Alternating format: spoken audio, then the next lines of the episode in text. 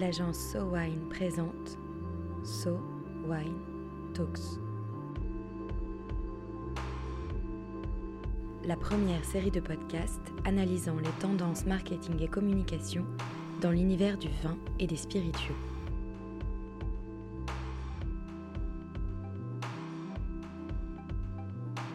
Si pour beaucoup de Français la rentrée rime avec reprise du travail, elle est aussi synonyme de la période excitante des vendanges. Aujourd'hui, un épisode en immersion au cœur des vendanges d'un clos sans équivalent en Champagne, le Clos des Goisses, propriété de la maison Philippona. Après un été sec et chaud, allons voir le raisin du Clos des pour un aperçu du millésime 2020 du célèbre Champagne.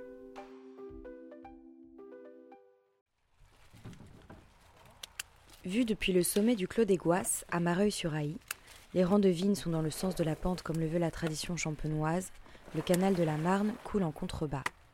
Les vendangeurs s'affairent dans les parcelles de chardonnay, sécateurs en main, faisant bien attention à ne pas saisir trop brusquement les grappes de raisin bien mûres qui tirent sur le doré.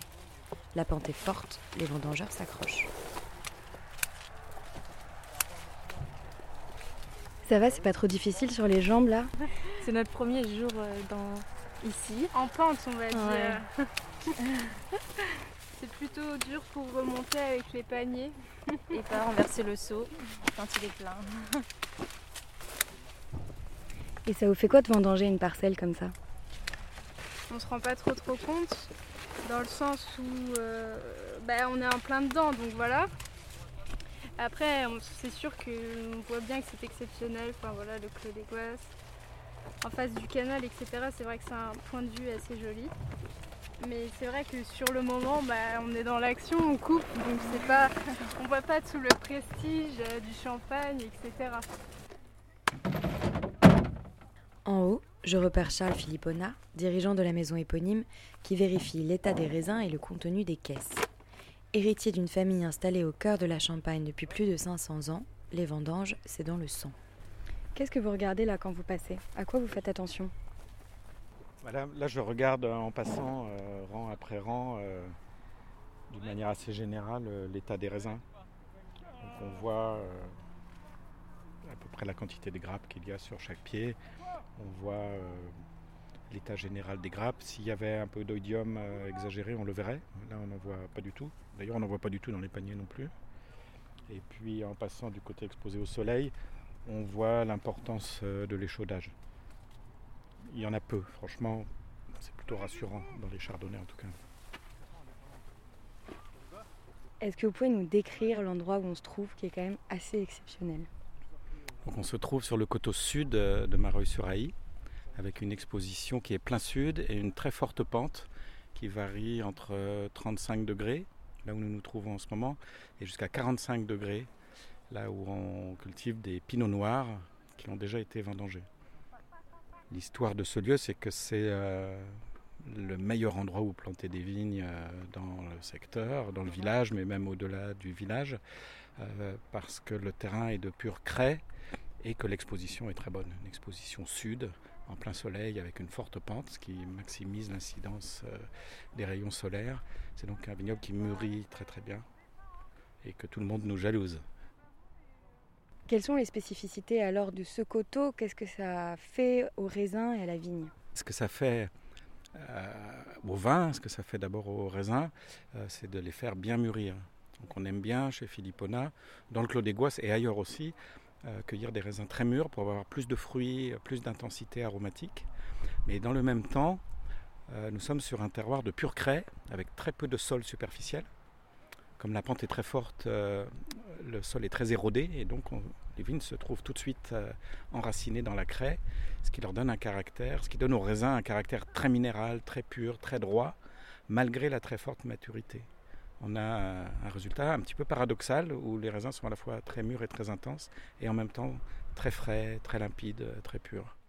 Qui a décidé et à quelle époque que le vin du Clos des Goisses serait euh, pinot noir et chardonnay et dans ses proportions? Ah, L'encépagement du Clos des Goisses a varié dans le temps. Euh, comme le Clos des Goisses est un endroit très crayeux, les anciens avaient plutôt planté du chardonnay. Il y a une vieille habitude en Champagne qui veut que quand il y a de la craie, on met du chardonnay. Mais il y a une autre logique qui veut aussi que quand on a des expositions très solaires, ici plein sud, on met plutôt du pinot noir parce que les pinots noirs en Champagne sont les cépages qui ont le plus besoin de chaleur et de soleil. Et c'est la logique qu'on a progressivement implantée euh, ici dans le Clos des Goisses. Et on est resté avec la même proportion de pinot noir, c'est-à-dire à peu près les deux tiers euh, du clos, euh, jusqu'à récemment, jusqu'à ce qu'une parcelle de chardonnay soit remplacée par du pinot noir, ce qui fait qu'aujourd'hui on est plutôt à trois quarts, un quart ce qui correspond un petit peu plus à la tendance qu'on a eue ces dernières années de privilégier le pinot noir. Donc on a essayé de refléter un petit peu plus dans le vignoble la réalité de l'assemblage, en, enlevant un petit peu de chardonnay. Et puis on a voulu aussi, parce qu'on est au cœur des grands terroirs de pinot noir, Haï, Mareuil-sur-Haï, euh, on a voulu euh, respecter cette tradition de pinot noir, euh, et ne pas essayer de faire de la côte des Blancs ici dans la grande vallée de la Marne, et donc privilégier le pinot noir. Est-ce que vous pouvez nous décrire le vin du Clos des le vin du Clos des Goisses, il ressemble à, son terroir, c'est-à-dire qu'il a bénéficié de la chaleur et de l'exposition au soleil euh, du vignoble. Il est mûr, très fruité, il est intense. C'est un vin dont on ne peut pas dire qu'il est léger en termes aromatiques, il est très expressif. Mais il reflète aussi euh, son sous-sol de craie, et donc il reste droit, il reste pur. Euh, l'acidité est plus faible que dans d'autres vignobles à cause de la forte maturité. Mais comme euh, les qualités aromatiques sont, très, pures, très fraîches, euh, le peu d'acidité qu'il y a transparaît quand même et donne un vin qui est parfaitement équilibré et qui vieillit extrêmement bien. Malgré cette très forte maturité, on a des vins qui ont une très grande longévité. C'est un des caractères que les amateurs de Claude Aiguas euh, apprécient, c'est qu'on fait des cuvées qui peuvent se conserver 20 ans, 30 ans, 40 ans, qui peuvent se conserver tant qu'il y a des bulles dans la bouteille. Comment vous vous sentiez avant le début de la vendange euh, des noirs? On se sent très bien. Les, gens me disent toujours euh, la vendange, ça doit être stressant, ça doit être difficile, ça doit, ça doit vous demander euh, beaucoup d'efforts. pas du tout en fait, c'est quelque chose qu'on fait tous les ans, donc on a l'habitude, on est déjà organisé, et puis c'est quelque chose de très pratique, donc on n'a pas besoin de se prendre la tête, on fait le travail, et les, petites décisions euh, de cueillette qu'on doit prendre se prennent assez facilement, parce qu'elles se prennent en fonction de critères euh, qu'on connaît bien, qui sont essentiellement des critères d'état sanitaire et de maturité, bien entendu. Cette année, on a pris des décisions qui sont euh, presque exclusivement liées à l'avancée de la maturité. Et on a été amené à modifier un petit peu le parcours dans les différentes vignes, à ne pas forcément cueillir les parcelles dans le même ordre que d'habitude, et à décaler la vendange de 4 jours pour les parcelles qui étaient insuffisamment mûres euh, à notre goût. Donc vous n'étiez pas forcément inquiet de l'état climatique de cette année? Inquiet non, mais surpris par euh, l'importance des dégâts que l'échaudage a, a, fait, qui est très important, qui est le, plus grave qu'on ait jamais vécu, en tout cas euh, depuis que je m'occupe de la maison. on est un petit peu inquiet de l'oïdium dans les raisins blancs au début de la saison, mais finalement, avec l'été très sec, ça a séché et l'incidence était très faible, ce qui fait que le, tri est vraiment très facile à faire et il n'y a pas de problème. Euh, on a été inquiet aussi, ça, ça nous a posé un petit peu plus de problèmes, mais ça rejoint les problèmes de maturité, euh, de l'impact de la sécheresse sur des vignes de haute coteaux, dans des endroits comme ici où on est en haute coteaux, mais pas sous les bois, on est en haute coteaux au sommet de la colline. Et euh, les sols ont beaucoup desséché, ce qui a provoqué des blocages de maturité également dans certaines vignes de pinot noir. Il y a notamment une vigne qu'on appelle Val au froid grappe lâche, parce qu'on a planté des sélections massales de grappes lâches d'origine bourguignonne, où la maturité s'est beaucoup ralentie, à notre grande surprise, et où on a pris la même décision que pour les chardonnays, c'est-à-dire d'attendre. Donc aujourd'hui, nous sommes en train de cueillir les chardonnays. Quand on aura fini les chardonnays, on ira dans cette parcelle de pinot noir que dans une année normale, on aurait cueilli une semaine plus tôt. Nous, on est avec vous pour la vendange du chardonnay. Vous avez déjà vendangé le pinot noir. Comment était le raisin? Comment était le pinot noir? Alors ici, dans le Clos les pinots noirs euh, qu'on a vendangés au début étaient très mûrs et provenaient des parcelles qui avaient été les plus touchées par la sécheresse et par l'exposition au soleil, avec beaucoup de pertes dues à ce qu'on appelle la grillure ou l'échaudage, euh, plus techniquement. Qui sont des coups de soleil qui finissent par faire sécher les grains, voire faire sécher les grappes entières. Cette année, ça nous a fait perdre dans certains pinots noirs jusqu'à plus d'un tiers de la récolte. Et l'échaudage des pinots noirs, qu'est-ce que ça va faire sur votre production en quantité et en qualité du vin? Bah, Écoutez, on a l'habitude de dire en Champagne qu'une récolte normale, c'est autour de 10 000 à 12 000 kilos par hectare ce qui permet de produire environ 50 hectolitres euh, de cuvée, qui est la seule fraction de pressurage qu'on utilise euh, chez Philippona. Cette année, le rendement officiel, le rendement limite maximal a été fixé à 8000 kg par hectare. Et dans les parcelles de pinot noir du Clos des Goisses qui ont été échaudées, on est à moins de 6000 kg. Euh, si on convertit ça en rendement en hecto-hectare, en cuvée, ça fait 30 hecto-hectares. Donc on est sur des rendements extrêmement faibles. On est sur des rendements qu'on a plus l'habitude de trouver à Châteauneuf-du-Pape euh, qu'en Champagne. Et là, on est devant, donc on est euh, dans les vignes de Chardonnay. Est-ce que vous pouvez nous décrire le raisin devant lequel on se trouve? Alors, on voit juste devant nous ici euh, de belles grappes. Cette année, les grappes étaient bien formées, assez grandes. on a attendu qu'elles mûrissent bien et on voit qu'aujourd'hui, les grains sont bien dorés. Ce sont même plus des raisins blancs avec le petit reflet verdâtre auquel on a L'habitude, euh, sont plutôt des raisins qui deviennent jaunes, jaunes d'or, qui, sont magnifiques. Euh, et pour atteindre ce résultat, on a interrompu la vendange. Euh, pour la première fois depuis que je travaille ici, que je dirige la maison, on a arrêté la vendange presque 4 jours pour laisser les raisins continuer à mûrir parce que la maturité des chardonnays était un peu insuffisante la semaine dernière. En fait, alors il y a une, une grande différence entre la maturité des pinots noirs et la maturité des chardonnays? Oui, c'est une caractéristique de, l'année. Euh, les, chardonnays étaient en retard sur les pinots noirs. Habituellement, les chardonnays sont un petit peu en avance sur le pinot noir parce que leur cycle végétatif est plus court et qu'ils débourrent, qu'ils bourgeonnent un petit peu plus tôt que les pinots noirs. Mais cette année, pour des raisons euh, physiologiques euh, qu'on ne s'explique pas complètement d'ailleurs, on attend que les techniciens nous analysent tout ça, les chardonnays avaient pris du retard. Et au moment de l'ouverture de la vendange, ils étaient 1 degré à 1 degré et demi, donc 1% à 1,5% d'alcool potentiel, plus bas que les pinots noirs. D'où euh, cette décision d'attendre. Et vous en êtes satisfait de cette pause? Bah, Écoutez, regardez les grappes de raisin, je pense que le résultat est là.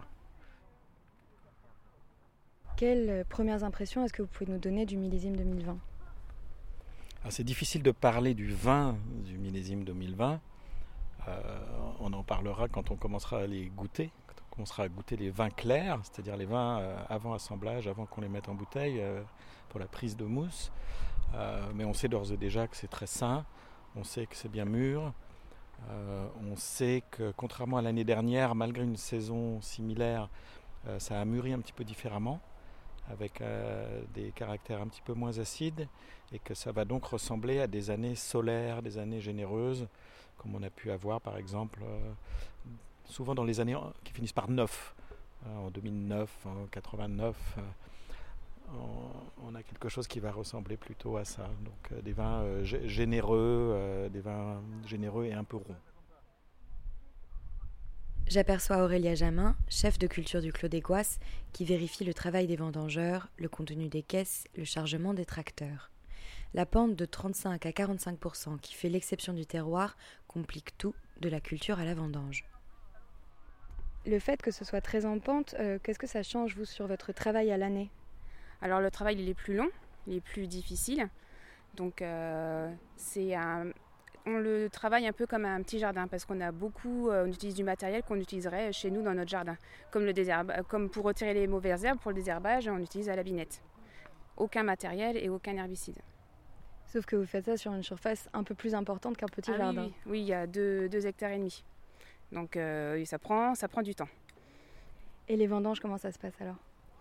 Alors les vendanges, euh, donc euh, comme en Champagne à la main, mais là on n'a pas de le système de débardeur. Donc tous les gens, tous les coupeurs sont obligés de, de remonter et redescendre la parcelle avec les paniers pour mettre le, le, raisin directement dans les caisses qui sont en bout de rang parce qu'on ne peut pas du tout euh, faire rouler, enfin tirer ou mettre sur brouette dans, les pentes parce que ça serait beaucoup trop lourd et enfin, ça pourrait dévaler jusqu'en bas.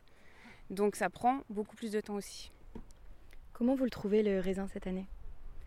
Alors très beau, là on a des parcelles avec des, vraiment des très belles, très belles grappes. Et après en même temps atypique parce que d'une parcelle à l'autre, on va avoir des, des, parcelles qui vont être très mûres et où ça va être assez homogène au niveau des raisins et d'autres où on a eu un peu des blocages dans la maturité et on, se retrouve avec des pieds où le raisin n'est pas, n'est pas mûr, donc on, le laisse. Vous aviez des appréhensions face au climat qui a été très particulier cette année? Un petit peu. Euh, c'était surtout par rapport au fait que la maturité elle est partie très vite. Après, elle s'est stagnée. Donc, euh, bon, j'espérais d'avoir quand même des choses euh, de qualité qui rentrent pour nous au pressoir. Et visiblement, le chef de cave est content. Donc, c'est que tout va bien. Comment ça s'est passé euh, la pause que vous avez faite entre les vendanges euh, de Pinot Noir et de Chardonnay? Euh, On a accueilli jusque jeudi midi. Et moi, j'ai refait des, prélèvements, sur, notamment sur les blancs, sur une autre parcelle à côté, là, dans l'autre partie de côté du cou des Guasses, pour justement voir la maturité. Et bon, on n'avait pas, on n'a pas ce qu'on attend. On aurait pu, parce que c'était dans quand même limite, mais par rapport à ce que nous, la maison Philippona, attend, ça ne rentrait pas dans nos critères. Donc on a préféré arrêter et on reprend aujourd'hui. Euh, et je pense que là, c'est bon, ça va, ça va aller. Alors, ce qu'on aime bien voir sur les, sur les chardonnays, c'est le côté euh, doré qui commence à y avoir quand, ils sont, quand, il, est, euh, quand il est bien mûr. Là, vous, quand vous regardez, quand vous regardez vos pieds, vous regardez quoi? Bah déjà là on regarde euh, la grappe, comment elle est constituée. Après les, épaules, c'est ce qu'il y a, ce qui retombe sur les côtés là, ce qu'on voit là. Et donc là on voit une belle, euh, belle grappe euh, bien, bien charnue. Les grains ils ont bien gonflé. On n'a pas de tout petits grains qu'on pourrait avoir quand on a du rendage. Vous voyez celle-là là, là. côté, on voit les grains, bon, là il y a un peu d'échaudage mais ils sont un jaune et commencent à être bien, bien dorés. Donc là, on sait que c'est bien sucré. Et qu'est-ce que ça vous fait euh, à l'année d'être en charge d'être chef de culture euh, d'une parcelle aussi exceptionnelle de Champagne? Ah, C'est une grande, euh, grande fierté. C'était une maison où j'avais toujours voulu venir travailler. Donc c'est un vrai bonheur de venir ici, de marcher dans les, avec la vue qu'on a. C'est vraiment un plaisir à chaque fois. Donc là, on est en haut du Clos des Goisses. Comment vous vous sentez ici face à cette vue et cet endroit que vous connaissez euh, par cœur, du coup, j'imagine? Bah, Je me sens bien. En plus, la vendange, c'est toujours un moment important où on récolte le fruit d'un an de travail. Et là, de les voir aussi beaux, euh, c'est, euh, on est content. Cette année, on a des guêpes. C'est qu'il y a du sucre. En fait, vous faites attention à tout. Oui, il faut avoir un œil sur tout. Il y a des guêpes, il y a du sucre, il y aura du bon vin. Ah, J'espère. Du bon Clos des Pour obtenir le bon Clos des le raisin est ensuite acheminé au pressoir, où veille Gérard Bardin, chef du pressoir pour la maison Philippona, comme son père avant lui. Alors comment ça se passe au pressoir? Le tracteur amène les raisins qui ont été cueillis ce matin Les tracteurs arrivent dans la cour. Nous, après, avec mon collègue, on prend les Fenwick, on décharge les remorques donc il y en a un de nous deux qui fait la pesée. L'autre reprend la palette et la monte au quai de chargement qui est en haut. Après, les raisins qui sont stockés en haut sur le quai sont basculés dans le pressoir. Et après, bon ben, voilà, une fois que nous avons notre quantité de raisin euh, voulu, nous écrasons donc le raisin, bien sûr. Et le jus coule dans les belons qui sont là. Et donc après, nous, nous séparons la cuvée des tailles. La séparation de la cuvée et de la taille est une spécificité champenoise. Pour 160 kg de raisin, seuls 102 litres de jus peuvent être récupérés. Les 82 premiers litres sont appelés cuvées, les 20 litres restants composent la taille. Vous avez monsieur Philippona qui vient contrôler euh, l'état de l'état ah des ben, jus Oui, il vient faire son tour, il regarde euh, les degrés s'ils sont bons et voilà quoi. Hein. La couleur des mous, euh, tout, tout lui saute aux yeux tout de suite, de toute façon. Hein. plus le temps qu'il fait ça, euh, il s'en rend compte tout de suite, quoi, si ça va pas ou si ça sent pas bon, euh, voilà quoi. Et il vous paraît bien ce jus alors? Ah bah, Cette année, c'est très bien, Les degrés sont bons, le jus est beau, donc voilà. Ça y est, vous allez activer le pressoir? Oui, ça y est, on va le mettre en route.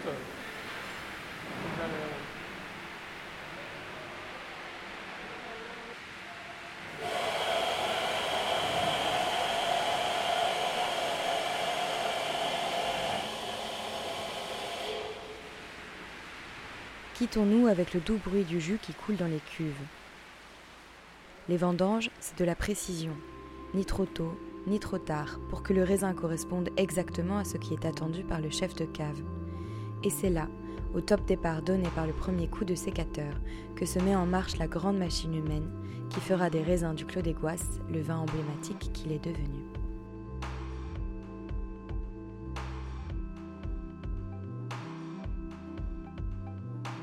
Un épisode conçu et produit par SoWine, écrit et réalisé par le studio Encore Encore. SoWine Talks reviendra dans quelques semaines pour décrypter à nouveau les tendances de consommation du vin et des spiritueux. En attendant, si vous avez aimé cet épisode, n'hésitez pas à le partager sur Twitter et Facebook et à lui donner des étoiles sur iTunes. À très vite.